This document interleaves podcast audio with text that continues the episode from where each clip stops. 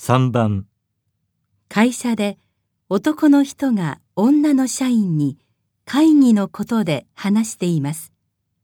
女の社員はこの後まず何をしますかこれ午後の会議で使うから10部ずつコピーしといてその前に文字とかの間違いがないか見直しといてくれるかな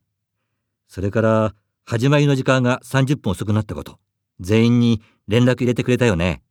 はい、入れておきました。女の社員はこの後まず何をしますか1、会議に出席する、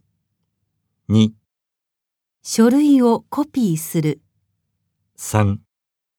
書類のチェックをする。 4時間が変わったことを連絡する。